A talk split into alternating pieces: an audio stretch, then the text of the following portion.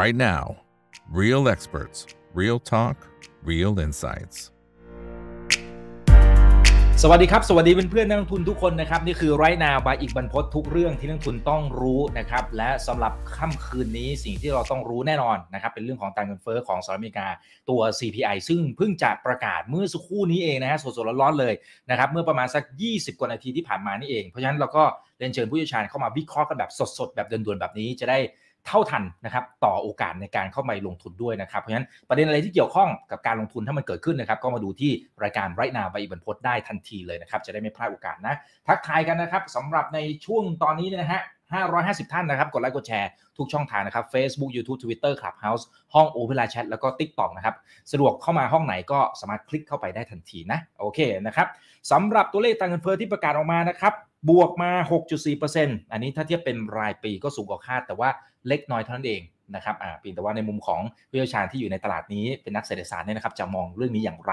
นะครับเดี๋ยวสักครู่นึงเดี๋ยวผมขออนุญาตเรียนเชิญนะครับส่วนคนไหนที่อยากสนับสนุนช่องถามอีกอีกก็ไปที่ YouTube สมัครเป็น Membership ได้เดือนละห้าสิบบาทนะครับจะได้เป็นกำลังใจให้ทีมงานนะเขาจะได้กระชุ่มกระชวยกันนะครับเอาละฮะสำหรับช่วงนี้นะครับได้รับเกียรติจากพี่เสาวลักษณ์คำวิไลศักดิ์ครับผู้อำนวยการอาวุโสฝ่ายตราสารหนี้บลจ. เอ็ม เอฟ ซี นะครับสวัสดีครับพี่เสาวลักษณ์ครับผมสวัสดีค่ะคุณอิทสวัสดีนักลงทุนทุกท่านด้วยนะคะ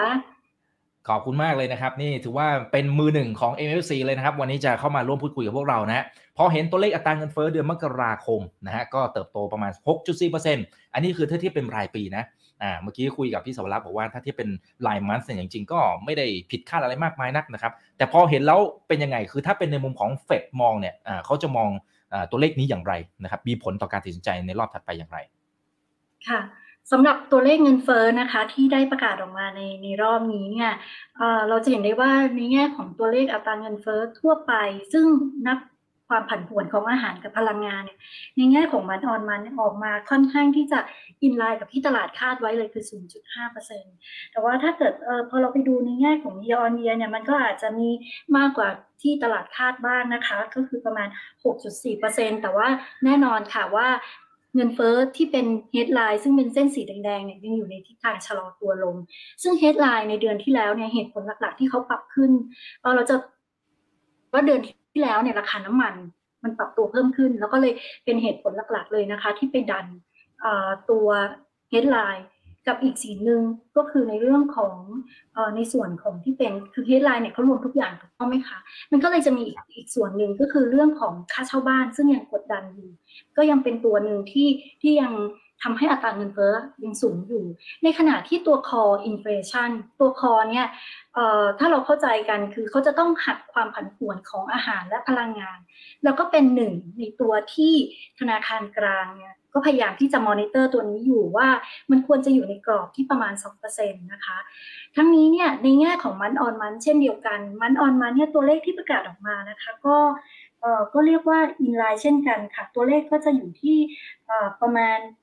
ศูนย์จุดสี่เปอร์เซ็นต์ นะคะแต่ว่าตัว year on year เนี่ยก็มากกว่าที่ตลาดคาดเล็กน้อยอ่ะตลาดคาดที่ ห้าจุดห้า ตัวเลขที่ประกาศจริงคือ ห้าจุดหกเปอร์เซ็นต์ แต่เป็นอัตราเงินเฟ้อเนี่ยที่ชะลอตัวลงจาก ห้าจุดเจ็ดเปอร์เซ็นต์ ทีนี้เราเห็นได้ว่าเงินเฟ้อเนี่ยมันอยู่ในทิศทางชะลอตัวแลแต่มันชะลอตัวอย่างอย่างช้าๆอย่างค่อยเป็นค่อยไปแล้วพอชะลอตัวช้าอย่างค่อยเป็นค่อยไปเนี่ยจะสังเกตเห็นได้ว่าอัตราเงินเฟ้อค่ะเขายังสูงกว่ากรอบเป้าหมายของเฟดที่ สองเปอร์เซ็นต์ ดังนั้นเนี่ยแน่นอนค่ะว่าในการประชุมครั้งถัดไปเฟดน่าจะยังต้องขึ้นดอกเบี้ยอย่างต่อเนื่องทีนี้มันมีอีกปัจจัยหนึ่งเช่นกันนะคะในรอบนี้ที่เอ๊ะทำไมแบบเงินเฟ้อมันลงมาช้าจังเลยทำไมแทนที่แบบคือทุกคนก็ expect แหละว่ามันจะต้องลงแต่ทำไมเอ๊ะเดือนมกราคมทำไมถึงลงช้าจังมันมีอีกหนึ่งเหตุผลที่อยู่เบื้องหลังนะคะก็เพราะว่าเอ่อทาง บี แอล เอส นะคะซึ่งเป็นคนทำตัวเลขของเอ่อเงินเฟ้อเขามีการปรับ methodology ในการคำนวณเอ่อตะกร้า ซี พี ไอ คือเวลาที่แบบในหมวดของสินค้าเนี่ยมันจะมีน้ำหนักของสินค้าเพื่อที่จะเอ่อไปคูณราคากันออกมาเพื่อที่จะออกมาเป็นดัชนีนึกออกใช่ไหมคะทีนี้ปรากฏว่าเขาเปลี่ยน methodology ในการคำนวณในรอบนี้ซึ่งเอ่อปกติแล้วเนี่ยเขาจะเขาจะใช้ราคาของผู้บริโภคสองปีย้อนหลังเพื่อมาคำนวณเวทในปีนี้ แต่ว่าล่าสุดเขาเปลี่ยนมาใช้แค่เวทของปีที่แล้วคือปีเดียวเท่านั้นค่ะคำนวณปีเดียวไม่เอาย้อนหลังสองปีละแล้วสิ่งที่เกิดขึ้นคืออะไรสิ่งที่เกิดขึ้นคือภาพนี้ค่ะจะเห็นว่าเอ่อปัจจัยที่อยู่ในค่าเช่าบ้าน rental นะคะก็คือตัวเอ่อค่าเช่าถ้าเป็นตัวค่าเช่าเองเนี่ยมันลดลงเอ่อสีสีน้ำเงินเข้มๆเนี่ยจะเป็นดัชนีที่มีความแตกต่างจากเวทรอบที่แล้วอะน้ำหนักที่แตกต่างจากรอบที่แล้วแต่ที่ถ้าเป็นสีฟ้าอ่อนๆเนี่ยจะเป็นสามัญ moving average ของ inflation ว่า inflation มันเพิ่มมากน้อยแค่ไหนทีนี้ตัวค่าเช่าซึ่งอยู่ใน shelter shelter เนี่ยคืออยู่ในหมวดของที่อยู่อาศัยซึ่งมันก็จะมีเรื่องค่าเช่าบ้านมีเรื่องของเอ่อราคาบ้านต่อปีที่เอามาแปลงมาเป็นรายเดือนซึ่งรู้จักกันในในในนามของ โอ อี อาร์เนี่ยถ้าดูจากกราฟนี้นะคะนักลงทุนจะเห็นได้ชัดเจนเลยค่ะว่า โอ อี อาร์ เนี่ยมีการปรับน้ำหนักเพิ่มมากขึ้นซึ่งพอเขาปรับน้ำหนักมากขึ้นเนี่ยดังนั้นเนี่ยในเดือนมกราคมเขาจึง contribute ให้กับอัตราเงินเฟ้อเนี่ยค่อนข้างสูงมากถ้าคิดเป็นแบบ year on year แบบสามัญ moving average มันเพิ่มขึ้นมาประมาณเกือบจะ แปดเปอร์เซ็นต์ เลยค่ะซึ่งพอมันเพิ่มขึ้นมาเกือบจะ แปดเปอร์เซ็นต์ นั่นหมายความว่าแรงกดดันที่ยังอยู่ในเชลเตอร์หรือว่าในที่อยู่อาศัยมันยังสูงอยู่ทีนี้อ่ะพอมันยังสูงอยู่แล้วตัวนี้เฟดดูไหมเฟดดูค่ะเพราะว่าเฟดเขาจะดูสามเรื่องด้วยกันถ้าจำได้นะคะที่คุณพาวเวลบอกก็คืออันที่หนึ่งคือ core goods ก็คือสินค้าในเดือนนี้เนี่ยเพิ่มขึ้นมา ศูนย์จุดหนึ่งเปอร์เซ็นต์ โอเคก็ยังก็ยังเป็นไปตามที่คุณพาวเวลบอกว่ามันเป็น disinflation นะมันน่าจะยังค่อยๆชะลอตัวลงโอเคตรงนี้ยังเป็นสิ่งที่คิดว่าคุณพาเวลรับได้และยังมอนิเตอร์อยู่อีกตัวหนึ่งก็คือเป็นตัวเซอร์วิสเอ่อเป็นคอเซอร์วิสที่ไม่รวมพลังงานตัวนี้เนี่ยยังคงเพิ่มขึ้นสูงค่ะที่ สี่จุดหนึ่งเปอร์เซ็นต์ ซึ่งหนึ่งในนั้นที่ทำให้เขาเพิ่มขึ้นสูงเนี่ยก็คือเชลเตอร์ก็คือพวกค่าเช่าบ้านนี่แหละค่ะดังนั้นเองเนี่ยประเด็นดังกล่าวจึงเป็นประเด็นที่จะต้องทำให้เฟดเองเนี่ยยังคงที่จะเดินหน้าในการปรับขึ้นอัตราดอกเบี้ยนโยบายอย่างต่อเนื่องนะคะทีนี้ถามว่าแล้วอ้าวในเมื่อคุณมาปรับเวทกันแบบนี้แล้วแนวโน้มของเงินเฟ้ออ่ะมันจะลงไหมเชลเตอร์เองในในระยะข้างหน้าเนี่ยมันจะปรับตัวลงไหมแล้วเงินเฟ้อมันจะลงไปเป็นไปตามที่นักลงทุนคาดกันไว้ไหมโดยปกติแล้วค่ะเวลาที่เราจะดูในเรื่องของบ้านค่าเช่าบ้านหรือว่าเอ่อ โอ อี อาร์ อะไรประมาณนี้นะคะเราจะดูราคาบ้านเป็นหลักด้วยทีนี้มีมีนักวิเคราะห์นักเศรษฐศาสตร์ก็เคยทำกันว่าตัวราคาบ้านเนี่ยเวลาที่เขาปรับตัวลดลงเขาจะหลีกตัวค่าเช่าบ้านหรือหรือเกี่ยวข้องกับบ้านเนี่ยประมาณหกถึงเจ็ดเดือนนั่นหมายความว่าถ้านับจากวันนี้ไปอีกประมาณ หกถึงเจ็ด เดือนเราอาจจะเห็นราคาที่เกี่ยวข้องกับในหมวดของตลาดที่อยู่อาศัยปรับตัวลงมาได้ดังนั้นเองค่ะแล้วต่อไปเฟดจะทำอะไรใช่ไหมคะนั่นก็คือเฟดน่าจะยังต้องขึ้นดอกเบี้ยต่อแล้วก็มีความเป็นไปได้ว่ามีการประชุมที่จะถึงนี้ในเดือนมีนาคมน่าจะขึ้นได้ได้อีกยี่สิบห้า basis point หรือไปอีกรอบหนึ่งไปขึ้นอีกทีหนึ่งในเดือนพฤษภาคมไปจนดอกเบี้ยคาดว่า terminal rate เนี่ยน่าจะอยู่ที่ประมาณ ห้าถึงห้าจุดสองห้าเปอร์เซ็นต์ ค่ะนี่ส่วนหนึ่งที่ทำไมถึงคาดคิดว่าเอ๊ะแล้วทำไมมันถึง terminal rate มันเฟดจะขึ้นแบบไปถึงประมาณ ห้าถึงห้าจุดสองห้าเปอร์เซ็นต์ ทำไมมองว่าวัฏจักรของการขึ้นดอกเบี้ยของเฟดมันใกล้จะจบแล้วทีนี้ถ้าเราไปดูประมาณการของนักเศรษฐศาสตร์หรือหรือแม้แต่ที่เมื่อวานนี้ถ้าเราเห็นมันจะมีแบบของเฟดแคฟแลนที่ออกมาหรือว่าเป็นพวก inflation expectation ต่างๆเราเห็นว่ามันยังยึดเหนี่ยวอยู่มันไม่ได้ปรับตัวเพิ่มขึ้นแล้วก็ในขณะเดียวกันถ้าเราไปดูประมาณการของอัตราเงินเฟ้อที่นักวิเคราะห์หรือนักเศรษฐศาสตร์โดยส่วนใหญ่เนี่ยเขาทำกันเขาประมาณกันดูจากรูปนี้ได้เลยนะคะว่าเงินเฟ้อเนี่ยเขาจะค่อยๆชะลอตัวมาเออสีสีส้มเนี่ยคือ headline ซี พี ไอ เห็นว่า headline ซี พี ไอ เนี่ยมีแนวโน้มที่จะชะลอตัวลงมาต่ำกว่า ห้าเปอร์เซ็นต์ ได้ในช่วงประมาณครึ่งหลังของปีนี้ใช่ไหมคะดังนั้นเองค่ะ เอ่อ เราก็เลยคาดว่าเป็นไปได้นะ ว่าเฟดอาจจะขึ้นดอกเบี้ยสัก หนึ่งถึงสอง ครั้งเพื่อที่จะทำให้เรลเรทเนี่ยกลับมาเป็นบวกแล้วถ้าแนวโน้มของเงินเฟ้อคาดการณ์ชะลอตัวลงเรื่อยๆเฟดอาจจะไม่ต้องที่จะใช้ความเข้มงวดในการทำนโยบายการเงินมากแต่ทีนี้ก็จะมีประเด็นตามมาเช่นกันค่ะว่าอ้าวแล้วถ้าอย่างเงี้ยที่ตลาดคิดว่าจะลงจะลงไหมอ่าก็คงคิดว่าพอขึ้นไปแล้วเนี่ยก็อาจจะยังไม่ลงอ่าอาจจะต้องคงไว้ระดับหนึ่งก่อนเพื่อที่จะรอดูว่าหลังจากที่คงเรทแล้วเนี่ยจะเกิดอะไรขึ้นจะเป็นยังไงต่อไปค่ะอืมครับอ่าโอเคครับขอบคุณมากนะครับคุณโคมลนะครับบอกทันเหตุการณ์จริงๆช่องนี้นะครับอ่าก็ได้รับเกียรติจากพี่สวรักษ์นี่แหละนะครับคุณชัยวัฒน์บอกข้อมูลแน่นมากครับคุณนพดลบอกมีอีเวนต์สำคัญนะครับที่เกี่ยวข้องกับการลงทุนก็มาช่องนี้เลย right now นะครับอ่าถูกต้องนะครับก็พยายามจะให้ทันต่อเหตุการณ์มากที่สุดจะได้ไม่พลาดโอกาสในการลงทุนนะนะครับอ่าเดี๋ยวผมขอไล่ดูหน่อยนะครับนี่นะครับอืมบางท่านบอกว่าเอ๊ะแล้วอย่างนี้นะครับพวกดอลลาร์อินเด็กซ์อะไรจะได้รับผลกระทบไหมอ่ะเดี๋ยวเดี๋ยวนี้เดี๋ยวกลับมาแล้วกันนะครับโอเคนะครับคุณสมเกียรตินะฮะเขาบอกว่าอ่าอย่างนี้แสดงว่าในมุมของนักเศรษฐศาสตร์เนี่ยคิดว่าน่าจะพีคแล้วหรือยังเราพูดอย่างนั้นได้หรือยังแต่จริงๆสงครามมันก็ยังไม่จบนะฮะอ่าได้ไม่ถึงเลยอ่ารัสเซียยูเครนอะไรต่างๆนะครับมันมีโอกาสที่จะกลับมาปะทุไหมอ่านี่ผมผมถามต่อให้ละกันนะครับอ่าค่ะอ่าในในแง่ของตัวเลขเงินเฟ้อนะคะคงต้องเรียนว่ามันพีคแล้วมันพีคอย่างตัวตัวเลข headline เนี่ยพีคไปตั้งแต่เมื่อปีที่แล้วคอด้วยเช่นกันแต่ทีนี้ว่าหลังจากที่เขาพีคแล้วเนี่ยเวลาที่เขาชะลอตัวลงเนี่ยเขาชะลอตัวลงมาค่อนข้างช้าเพราะว่าอะไรเพราะว่าเอ่อข้อที่หนึ่งในช่วงที่เขาชะลอตัวลงมาเนี่ยในสหรัฐเองเนี่ยการเขาเรียกว่าเงินออมอะค่ะที่ที่เก็บกันไว้เยอะๆตอนช่วงเอ่อโควิดเขายังมีอยู่เขาจึง spending ได้แล้วที่สำคัญถ้าจำตัวเลขของตลาดแรงงานได้ตัวเลข non farm payroll ค่ะตัวเลขบ้าน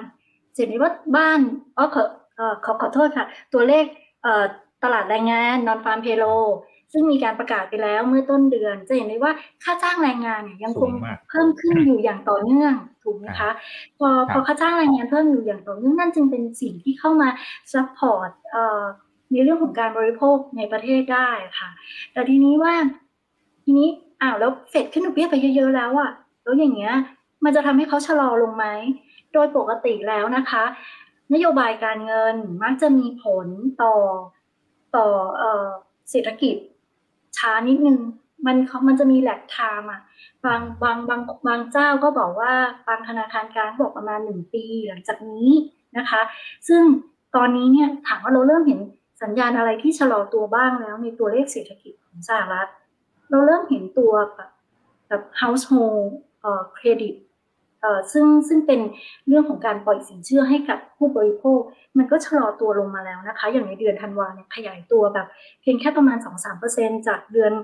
ก่อนๆหน้าที่แบบโตกันแบบ หกถึงเจ็ดเปอร์เซ็นต์ เราเห็น พี เอ็ม ไอ ที่ชะลอตัวลงมาแล้วนั่นนั่นนั่นจึงเป็นอีกสิ่งหนึ่งที่มา support view นะคะว่าเงินเฟ้อค่ะได้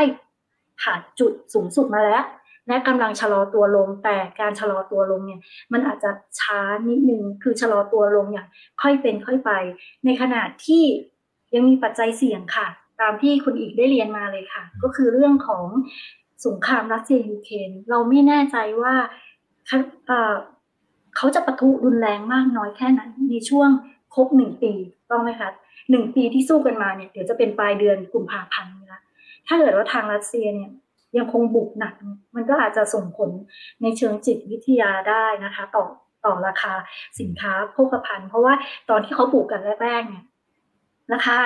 พลังงานราคาอาหารเนี่ยสูงขึ้นแล้วในปัจจุบันนี้เรายังคงเห็นว่าราคาอาหารในบางประเทศก็ยังคงสูงนะคะที่ได้รับผลกระทบทีนี้อีกปัจจัยนึงค่ะที่เราจะลืมไปไม่ได้เลยก็คือเรื่องของจีนเปิดประเทศจีนเปิดประเทศเนี่ยอาจจะมีดีมานด์ของจีนเพราะตอนนี้เนี่ยนักท่องเที่ยวเขากำลังทยอยออกมาถ้าเขาแบบเปิดประเทศกันแบบเต็มสตรีมกันออกมาแล้วไปท่องเที่ยวราคาน้ำมันอาจจะปรับตัวขึ้นมาได้นะคะในเรื่องของการเดินทางที่มันเพิ่มขึ้นดังนั้นเองค่ะอาจจะมีดีมานด์ในแง่ของการเดินทางในแง่ของเพนท์อัพดีมานด์ต่างๆรวมถึงความต้องการสินค้าโภคภัณฑ์ด้วยซึ่งประเด็นดังกล่าวนี้เป็นความเสี่ยงว่าอัตราเงินเฟ้ออาจจะ เอ่อพวกราคาสินค้าโภคภัณฑ์อาจจะแบบยังยังทรงตัวในระดับสูงยังไม่ลงแต่คงจะไม่สูงเท่าปีที่แล้วดังนั้นเนี่ยจึงเป็นผลว่าเงินเฟ้อเนี่ยมันอาจจะยังทรงตัวหรือชะลอตัวลงอย่างค่อนข้างช้ามันจึงมีเหตุผลในในในส่วนนี้ประกอบด้วยค่ะอ๋อครับโอ้เคลียร์นะครับคุณริชแมนบอกเคลียร์มากข้อมูลละเอียดมากๆนะครับอ่าอีกท่านหนึ่งก็บอกว่าจริงๆอ่าพี่อีกน่าจะเชิญเอ่อคุณเสาวลักษณ์เนี่ยมานานแล้วนะฮะอ่าโอเคนะครับเดี๋ยวเดี๋ยวจัดให้นะเดี๋ยวจัดให้นะครับโอเคนะฮะเอ่อคุณแฮปปี้นะครับโอ้ตอนนี้คำถามมาหลั่งไหลกันมานะครับอ่ะทักทายกันนะ หนึ่งพันสี่ร้อย ท่านนะครับกดไลค์กดแชร์ทุกช่องทางนะครับตอนนี้เหมือนนักลงทุนทั้งประเทศมาอยู่ที่นี่แล้วนะครับคุณแฮปปี้บอกว่าถ้าเงินเฟ้อลดพี่เฟดเนี่ยจะลดดอกเบี้ยช่วงต้นปีหน้าเลยไหมฮะอาจจะปรับลดดอกเบี้ยเลยไม่ใช่แค่การชะลอการขึ้นนะแต่ปรับลดดอกเบี้ยเลยจะเห็นภาพนั้นไหมครับเออคือตอนนี้เดี๋ยวเดี๋ยวขออนุญาตขยับสไลด์นิดนึงนะคะคือพอดีพอดีภาพนี้อาจจะอาจจะลืมเล่าไปนิดนึงแต่ว่าไม่เป็นไรเพราะว่าจริงๆแล้วมันก็จะสะท้อนนิดนึงเหมือนกันค่ะว่าตอนนี้นักลงทุนในตลาดเนี่ยเขาคาดคาดกันว่าเฟดเองเนี่ยน่าจะขึ้นดอกเบี้ยนะคะไปจนถึงประมาณวันวันนี้เนี่ยมีมีขยับมาหลังจากตัวเลขเงินเฟ้อประกาศน่าบางคนเนี่ยมองไปว่าอาจจะมีโอกาสที่จะขึ้นไปถึง ห้าจุดห้าเปอร์เซ็นต์ ได้ประมาณเดือนกันยายนแล้วก็ค่อยปรับลดลงมาใช่ไหมคะแต่ทีนี้ว่าถามว่าแล้วเฟดเนี่ยถ้าเงินเฟ้อชะลอตัวลงเฟดจะปรับลดดอกเบี้ยทันทีทันใดเลยไหมเออจริงๆแล้วเนี่ยคำตอบมันจะต้องอยู่ที่ภาพเศรษฐกิจด้วยถ้าตลาดแรงงานยังคงสามารถที่จะขยายตัวได้อย่างต่อเนื่องยังมีการจ้างงานได้อย่างต่อเนื่องและตัว unemployment rate เนี่ยไม่ไม่ได้ขยับไปแบบสูงมากๆไปแบบ หกเปอร์เซ็นต์ ห้า หกเปอร์เซ็นต์ อะไรอย่างเงี้ยนะคะเอ่อบวกกับในกรณีที่ค่าจ้างแรงงานมันอาจจะมีความเป็นไปได้นะในอนาคตคือตลาดแรงงานดีแต่ค่าจ้างแรงงานอาจจะไม่ขยับซึ่งถ้าเป็นประเด็นอย่างนั้นเนี่ยก็คิดว่าเฟดคงไม่ลดดอกเบี้ยค่ะเฟดก็ยังน่าที่จะยังคงดอกเบี้ยได้ต่อไปในระดับนึงเพราะว่าอย่าลืมว่าเศรษฐกิจของสหรัฐเนี่ย เจ็ดสิบเปอร์เซ็นต์ คือการบริโภคถ้าคนยังมีงานทำนั่นหมายความว่าคนยังมีการบริโภคได้อย่างต่อเนื่องซึ่งถ้าเฟดรีบลดดอกเบี้ยเราไม่แน่ใจนะคะว่าในที่สุดแล้วเนี่ยมันจะไปทำให้เกิดเงินเฟ้อขึ้นมาในรอบหน้าอีกหรือเปล่าแต่ถ้าการที่เฟดคงดอกเบี้ยดูสถานการณ์อย่างต่อเนื่องน่าจะเป็นแนวทางในการรักษาเสถียรภาพทางด้านราคาแล้วก็ดูแลแมนเดตในเรื่องของตลาดแรงงานให้มีการจ้างงานอย่างยั่งยืนด้วยค่ะอืมครับอ่าโอเคนะครับคุณ Money Trader นะครับบอกขอบคุณคุณเสาวลักษณ์นะครับมาบ่อยๆนะอธิบายที่มาที่ไปชัดเจนมากๆเข้าใจมากขึ้นเลยนะครับอ่าส่วนคุณพลินแซวนะคุณพลินนะบอกว่าแม่ช่องนี้เนี่ยนะฮะอ่าชาวแชทเนี่ยเห็นนักวิเคราะห์สาวๆสวยๆไม่ได้เลยนะนะต้องเข้ามาคอมเมนต์นะครับเอาเข้ามาถามได้ครับไม่มีปัญหาครับอ่าคุณอัมพรนะครับเฟดใกล้สิ้นสุดการขึ้นดอกเบี้ยเนี่ยนะครับของไทยมันต้องไปในทางเดียวกันไหมครับอืมค่ะสำหรับประเทศไทยนะคะเอ่อเราเราเป็นวัฏจักรทางเศรษฐกิจที่มีความแตกต่างกันเนาะแต่ทีนี้ว่าแต่ทีนี้ว่ามันอาจจะมีความบังเอิญก็ได้นะคุณอีกว่าพอเฟดเขาหยุดเราอาจจะหยุดในเวลาไล่ๆกันก็ได้นะเพราะว่าเอ่อวัฏจักรการขึ้นดอกเบี้ยของเราเนี่ยมันเพิ่งเริ่มแล้วเศรษฐกิจของเราอ่ะมันกำลังฟื้นตัวใช่ไหมคะทีนี้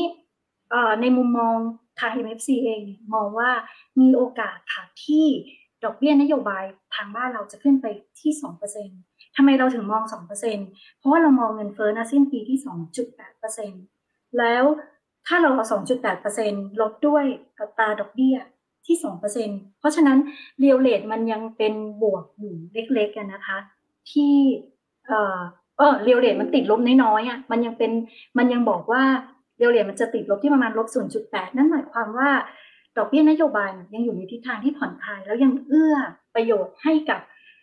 ภาคเศรษฐกิจอยู่แล้วในขณะเดียวกันค่ะเอ่อถ้าถ้าเกิดว่าเอ่อขึ้นไปจนถึงระดับหนึ่งแล้วเนี่ยเวลามันเกิดอะไรขึ้นอย่างน้อยที่สุดธนาคารแห่งประเทศไทยจะได้มีกระสุนไว้รองรับเวลาที่มันเกิดเกิดวิกฤตหรือเกิดปัญหาทางเศรษฐกิจขึ้นค่ะอ่ามันยังมีรูมนะครับโอเค นะครับนี่ท่านนี้เขาบอกว่าโอ้ยเงินเฟ้อเริ่มหนืดดูเหมือนอย่างเงี้ยคืออีกนัยยะหนึ่งจริงๆมันคือการกดไม่ลงหรือเปล่า หกจุดสี่เปอร์เซ็นต์ ต่อให้มันชะลอลงมาแต่ยังห่างจากเป้าหมายของเฟดที่เขาประกาศอย่างยืนยันนอนยันนั่งยันยืนยันนะครับบอกว่าต้องลงไปให้ได้ สองเปอร์เซ็นต์ นี่ยังอีกไกลพอสมควรนะครับค่ะเราจะเห็นได้ว่าเงินเฟ้อเนี่ยอย่างที่เรียนตอนต้นว่าที่เขาหนืดส่วนหนึ่งมันเป็นเรื่องของการปรับเวทในการคำนวณถูกต้องไหมคะแล้วตัวและภาพที่เราโชว์ภาพเนี้ยจะเห็นได้ว่าเวทที่มันเป็นเรื่องของของค่าเช่าบ้านนะคะของของในหมวดที่เป็นเชลเตอร์ที่เป็นที่อยู่อาศัยเนาะอย่าง โอ อี อาร์ ค่ะน้ำหนักที่ใช้ในการคำนวณเนี่ยเยอะมากเพิ่มขึ้นมาเยอะมากซึ่งมันเป็นหนึ่งในนั้นค่ะดังนั้นเองเนี่ยเมื่อเดือนถัดไปเนี่ยมีการ adjust ดัชนีมันเริ่มมีการปรับกันมาเรื่อยๆแล้วประกอบกับอย่างที่ภาพที่เรียนว่าถ้าเกิดว่าราคาบ้านมันเริ่มชะลอตัวลงมันอาจจะส่งสัญญาณไปยังค่าเช่าหรืออะไรต่างๆที่ชะลอตัวลงมาได้นั่นนั่นหมายความว่าในระยะต่อไปเงินเฟ้อก็มีแนวโน้มที่ที่จะค่อยๆชะลอตัวลงกับสู่กรอบเป้าหมายได้แต่ว่ายอมรับค่ะว่าว่ามันก็คงจะแบบหนืดอยู่ในเลเวลนี้อยู่อาจจะอาจจะสักสักช่วงนึงแต่ว่าเขาก็คงไม่ได้กลับไปกระเด้งขึ้นมาเหมือนอย่างช่วงที่ผ่านมายกเว้นนะคะว่าราคาน้ำมันจู่ๆเกิดอะไรขึ้นเราไม่คาดคิดราคาน้ำมันมันเด้งกับมันเด้งขึ้นไปแรงๆอย่างเงี้ยมันก็อาจจะทำให้ไปเรื่องของเงินเฟ้อเนี่ยมันเด้งกลับได้แต่ว่าณตอนนี้เราไม่ได้มองว่าราคาน้ำมันมันจะเด้งแรงๆเหมือนช่วงปีที่ผ่านมาเลยคิดว่าเออแม้ว่ามันจะสติ๊กกี้อ่ะแต่ว่าถ้าเรามีถ้าถ้าเกิดว่าจากที่เคยศึกษามาว่าตัว house price ถ้ามันมันลดลงมันจะหลีตัวค่าเช่าหลีตัวบ้านประมาณ6 6เดือนซึ่งถ้าเป็นเช่นนั้นจริงๆอ่ะแนวโน้มเขาก็น่าจะค่อยๆปรับปรับลดลงสู่เป้าหมายได้นะคะแล้วก็อีกภาพนึงภาพนี้ก็เป็นสิ่งที่แสดงให้เห็นชัดเจนว่าเขาค่อยๆปรับลดลงแต่มันไม่ได้ลดลงในทันทีในปีนี้นะกว่าจะไปที่ สองเปอร์เซ็นต์ เนี่ยก็ก็เป็นปีหน้าเลยทีเดียวอะค่ะดังนั้นเนี่ยเทรนด์น่ะอยู่ในทิศทางชะลอตัวลงแต่ว่าอาจจะยังไม่ได้แบบรวดเร็วถึงใจที่จะไป สองเปอร์เซ็นต์ ขนาดนั้นนะคะ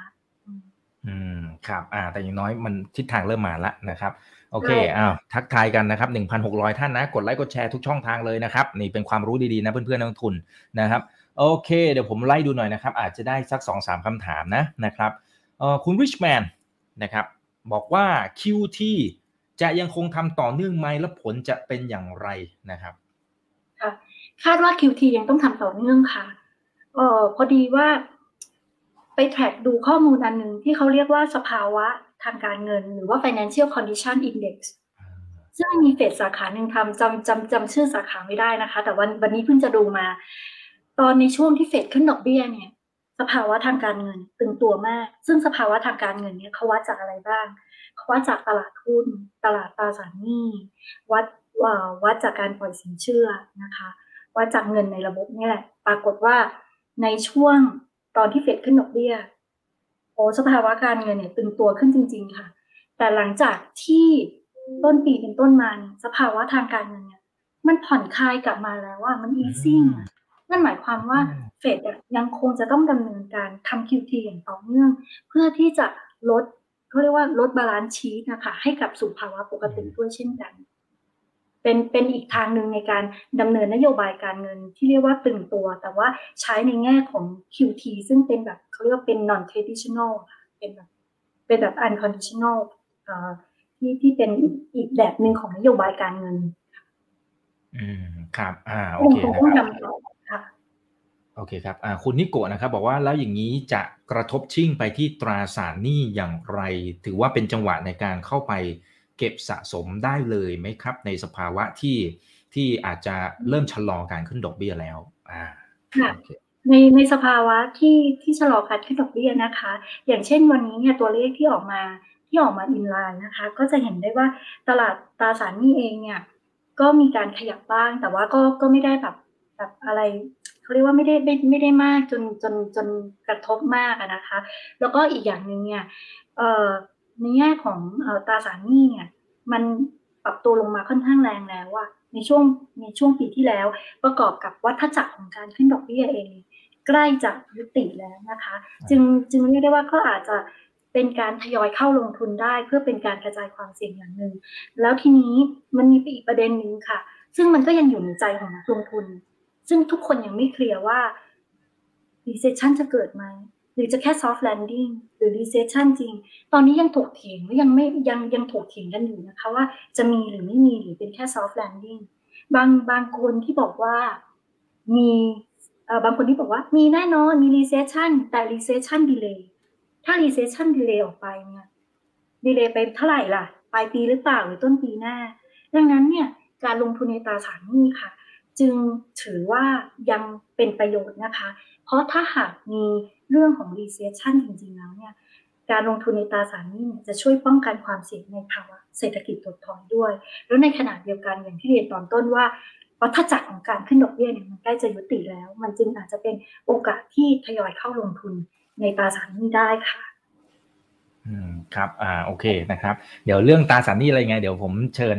พี่สวรักษ์กลับมาคุยกันอีกทีนึงนะครับขยายความเพิ่มเติมนะครับอ่าเพราะอยู่ในวงการอยู่ละนะฮะอ่าเดี๋ยวขอสักสองคำถามสุดท้ายแล้วกันนะนะครับอืมมีผลอย่างไรต่อค่าเงินดอลลาร์นะครับอ่ามันน่าจะกลับทิศกลับทางเลยหรือเปล่านะอืมเออก็ยังก็ยังเชื่อว่านะคะว่าค่าเงินดอลลาร์เองเนี่ยเอ่อจากจากการที่เฟดจะขึ้นดอกเบี้ยก็คิดว่าน่าจะแข็งแต่ไม่มากจากเลเวลนี้แล้วอ่ะเพราะอะไรเพราะว่าในขณะที่เฟดอาจจะขึ้นดอกเบี้ยอีกหนึ่งสองครั้งวัฏจักรอาจจะใกล้จบแล้วอะค่ะแต่ในขณะที่ธนาคารกลางอื่นๆยังยังขึ้นดอกเบี้ยอยู่นะคะก็เลยคาดว่าเงินดอลลาร์อาจจะแข็งค่าขึ้นมาบ้างแต่ก็คงไม่ได้แข็งค่ามากไปกว่านี้แล้วค่ะครับอ่าโอเคนะครับขอบคุณครับเดี๋ยวขอดูหน่อยนะอ่าท่านนี้บอกโอ้ข้อมูลละเอียดมากๆค่ะชอบมากคุณ บี บี นะครับบอกว่าบางสำนักก็คาดการตัวเลขนี้แหละ หกจุดสี่เปอร์เซ็นต์ โอเคนะครับอันนี้มาตั้งแต่ตอนแรกแล้วนะครับเอ่อต้อนรับวันวาเลนไทน์นะมีแต่สาวๆมาไลฟ์นะป๋าอีกนะครับวันนี้นะครับอ่าใช่ครับสวยและเก่งนะครับทั้งคู่เลยวันนี้นะครับโอเคอย่างนี้นะครับจะมีผลกระทบอย่างไรต่อการตัดสินใจของ บี โอ เจ นะครับ บี โอ เจ ในระยะหนึ่งดูเหมือนจะมีปัญหาตอนนี้ดูผ่อนคลายแล้วหรือยังนะครับสปีกเกอร์มีความคิดเห็นในเรื่องนี้อย่างไรคะ บี โอ เจ อาจจะต้องแยกนิดนึงเนาะเพราะว่าอย่างนี้ค่ะ บี โอ เจ อาจจะต้องแยกนิดนึงเพราะว่า บี โอ เจ เนี่ยเนื่องจากว่า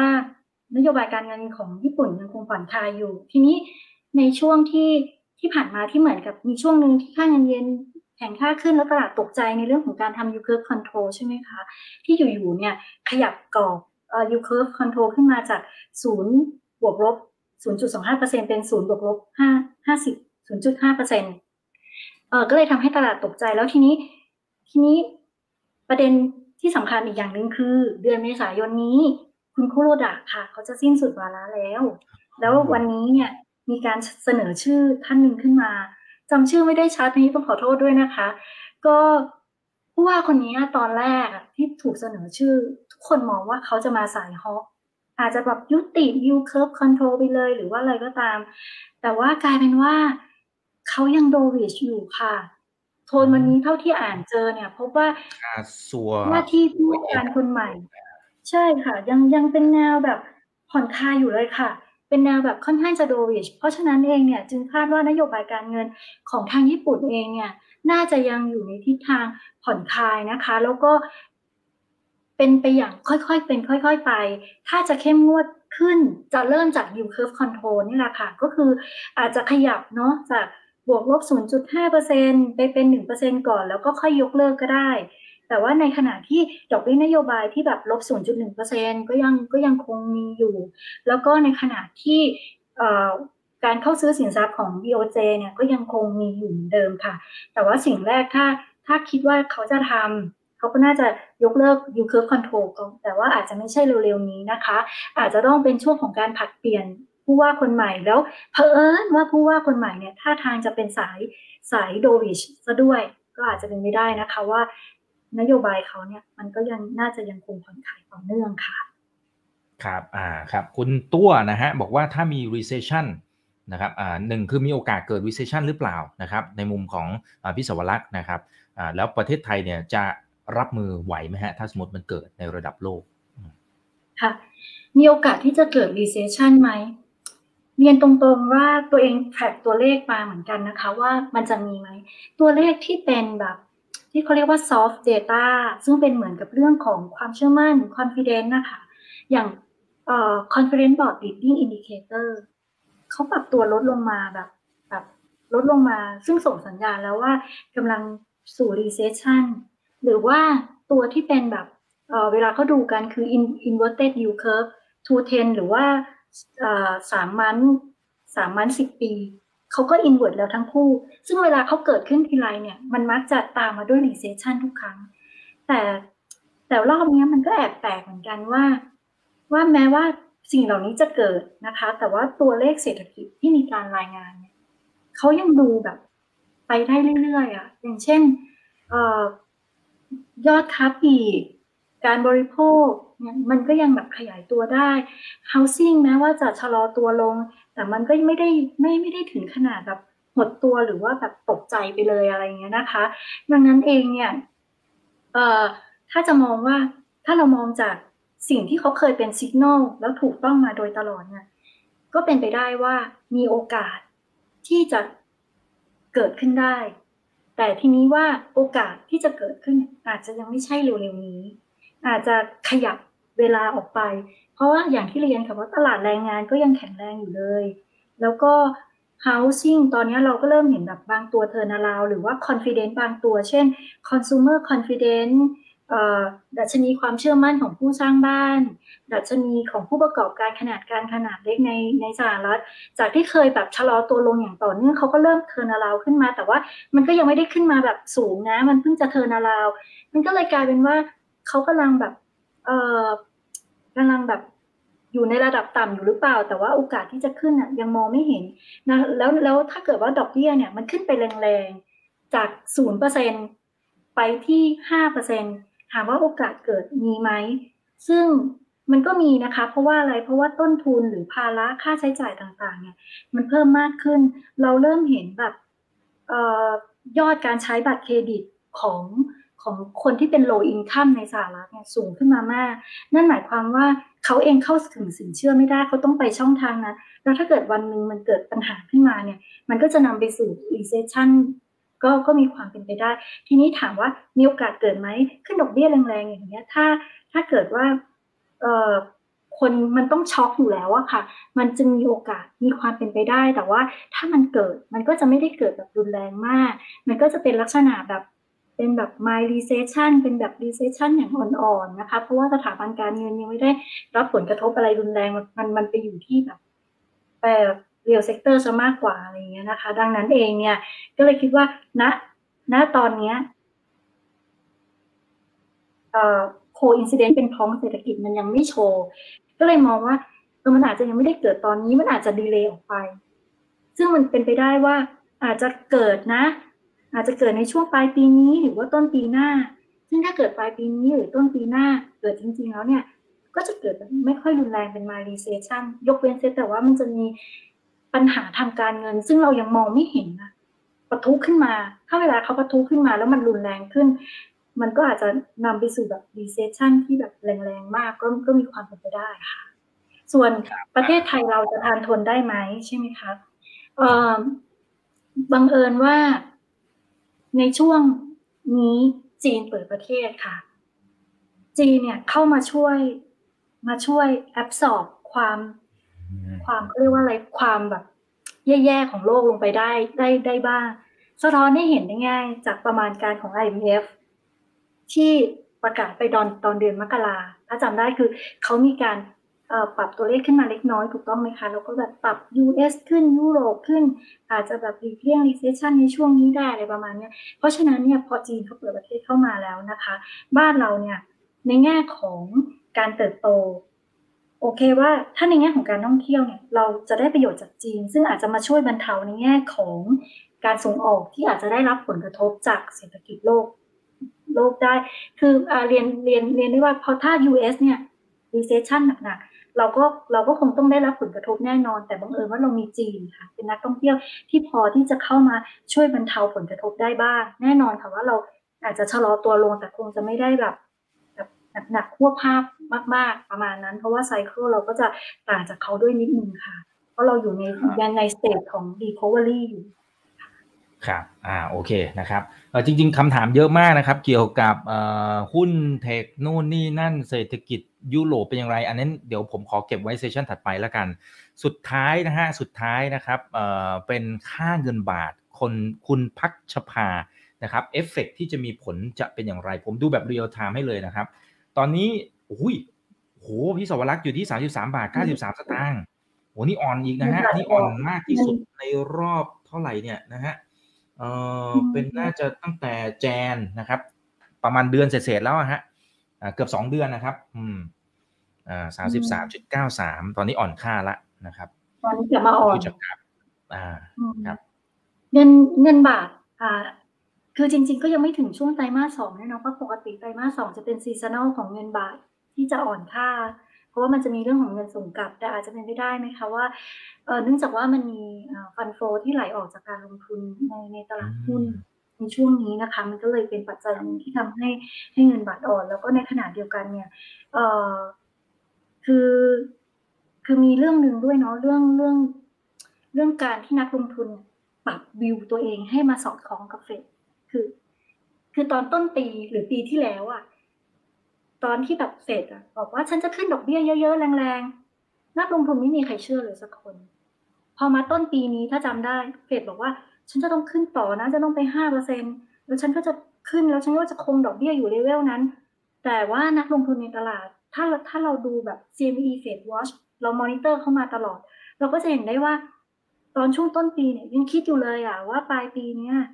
เฟดอะจะต้องลดดอกเบี้ยสองครั้งแต่ล่าสุดภาพของ ซี เอ็ม อี Fed Watch ที่เอามาให้ดูเนี่ยตอนนี้เขาเริ่มปรับวิวเป็นว่าจะลดแค่ครั้งเดียว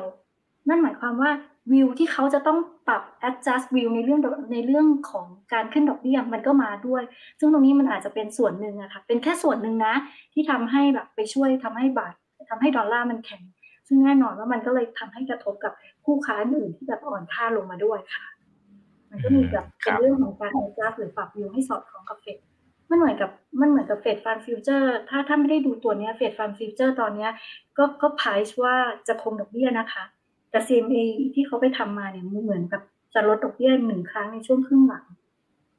อืมครับอ่าโอเคเอาละครับก็คุยกันพอสมควรนะครับขอบพระคุณพี่สวรักษ์มากๆนะครับที่มาวิเคราะห์กันแบบสดๆแบบนี้เลยนะครับน่าจะ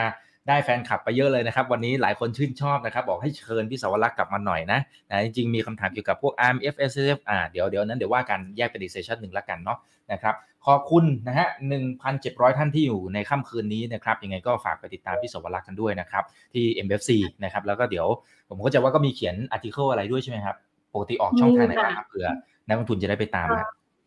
ก็จะมีเขียนบทบทความด้วยนะคะลงลงในสื่อตอนนี้จะอยู่ที่สื่อกรุงเทพธุรกิจค่ะก็จะเขียนเป็นแบบรายไตรมาสประมาณเดือนสามเดือนหกเดือนเก้าเดือนสิบสองค่ะครับเพราะฉะนั้นไปตามกันได้นะครับหรือว่าไม่งั้นก็เดี๋ยวมาดูที่รายการของเรานี่แหละครับทันทีที่มีอะไรที่เกี่ยวข้องและทันเหตุการณ์นะครับก็มาที่ Right Now by อีกบรรพตนะครับสมชื่อกับรายการนะครับวันนี้ขอบพระคุณมากครับพี่สวรักษ์ครับขอบคุณมากค่ะครั้งหน้าเป็นเรื่องไหนรอติดตามนะนี่คือ Right Now by อีกบรรพตทุกเรื่องที่นักลงทุนต้องรู้ครับสวัสดีครับ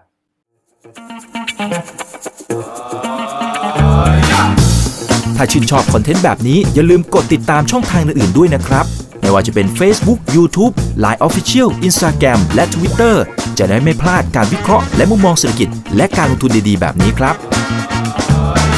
อย่าลืมนะครับว่าเริ่มต้นวันนี้ดีที่สุดขอให้ทุกท่านโชคดีและมีอิสรภาพในการใช้ชีวิตผมอิกบรรพต ธนาเพิ่มสุขครับ